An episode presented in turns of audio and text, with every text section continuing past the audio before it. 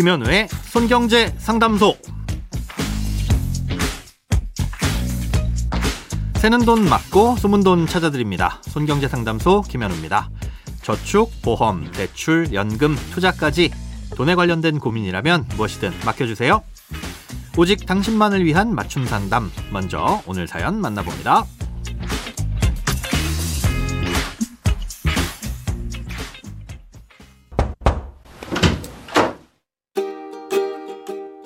안녕하세요. 2019년 6월에 전세 계약을 체결하고 묵시적 계약 연장으로 올해 6월 30일에 계약이 종료될 예정인데요. 계약 갱신 청구권을 써서 한 번 더 연장을 하려고 합니다. 이때 보증금을 올리지 않는다면 계약서를 새로 쓰지 않아도 되는 건지, 보증금을 올린다면 계약서를 다시 쓰거나 수정을 해서 확정 일자를 따로 받아야 하는 건지 궁금합니다. 만약 계약서를 수정하거나 새로 쓸 땐 공인중개사를 거치지 않고 작성을 해도 되는 걸까요? 지난 4년 동안 전세 보증보험에 가입했었는데 공인중개사 없이 작성한 계약서도 전세 보증보험에 가입하는데 문제가 없는지도 알고 싶습니다. 네, 보증금을 올리건 올리지 않건 계약서를 수정하거나 새로 쓰셔야 합니다. 아, 임대차 계약의 효력은 별도의 계약서를 쓰지 않더라도 예, 구두 계약으로도 성립하기는 하는데요. 계약갱 신 청구권을 사용했다는 사실을 남겨두거나 보증금을 증액했다는 사실 그리고 증액한 보증금이 얼마인지에 대한 건 정확하게 남겨두는 것이 좋겠죠. 예, 무엇보다 전세보증보험이라고 말씀하신 이 전세보증금 반환보증 상품을 가입하기 위해서는 계약서 수정이나 제작성이 필요합니다. 전세보증금 반환보증은 임대차 계약 기간에 대해서 보장을 해주는 거라서요. 새롭게 연장됐다는 내용을 계약서를 통해 알려줘야 가입을 할 수 있습니다.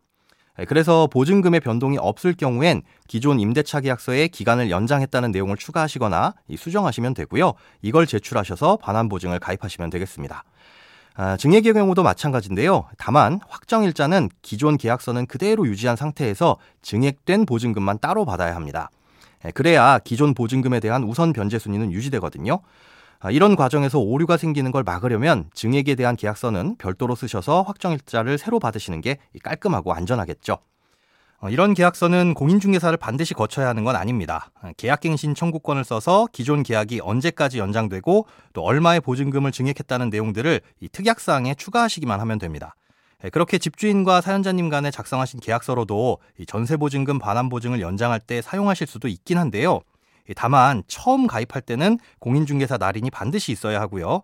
보증기관에 따라선 연장할 때도 무조건 공인중개사 날인을 요구하기도 하니까 이건 미리 확인을 해보셔야 됩니다. 또 전세자금 대출을 받을 때도 보증기관의 보증이 필요한데 이 직거래 계약서로는 보증서 발급이 불가능해서 공인중개사를 반드시 거치셔야 합니다. 이 전세계약 연장과 반환보증에 대한 다른 사연도 보내주셨는데요. 이 청취자 최유란님께서 전세보증보험을 가입할 땐 1년 이상이어야 된다고 알고 있는데 저희 전세 만기가 10월 15일입니다. 그런데 아이들 학교 문제도 있고 집주인도 거래가 많은 1월이나 2월이 가장 좋다고 해서요. 한 3개월 정도만 계약을 연장하고 싶은데 혹시나 해서 가입해 놓은 전세보증보험이 안 될까봐 걱정입니다. 라고 보내주셨습니다. 어, 이미 전세 보증금 반환 보증을 가입하고 계신 상태에서 이 전세 계약을 연장할 때는 1년 단위가 아니라 1개월 단위로도 가입할 수 있습니다. 사연자님처럼 3개월을 연장하시고 3개월만 가입하는 경우엔 이 보증료도 3개월치만 부담하시면 되고요. 아, 이렇게 하려면 임대차 계약 기간을 3개월 연장한다는 이 계약서로 다시 쓰시거나 기존 계약서를 수정하셔서 그 계약서를 제출하고 가입하시면 되는데요.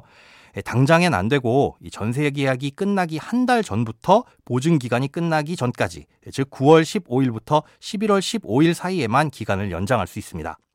아, 만약 이때를 놓치시게 되면 이 신규 가입으로 보고 1년 이상만 가입 가능하니까요. 예, 계약 만기 한 달 전쯤엔 꼭 잊지 말고 연장 신청을 하시기 바랍니다. 크고 작은 돈 걱정 혼자 끙끙 앓지 마시고 imbc.com 손경제상담소 홈페이지에 사연 남겨주세요. 검색창에 손경제상담소를 검색하시면 쉽게 들어오실 수 있습니다. 여러분의 통장이 활짝 웃는 그날까지 1대1 맞춤 상담은 계속됩니다. 돈 모으는 습관 손경제상담소 다음 주에도 새는 돈 맞고 숨은 돈 찾아드릴게요.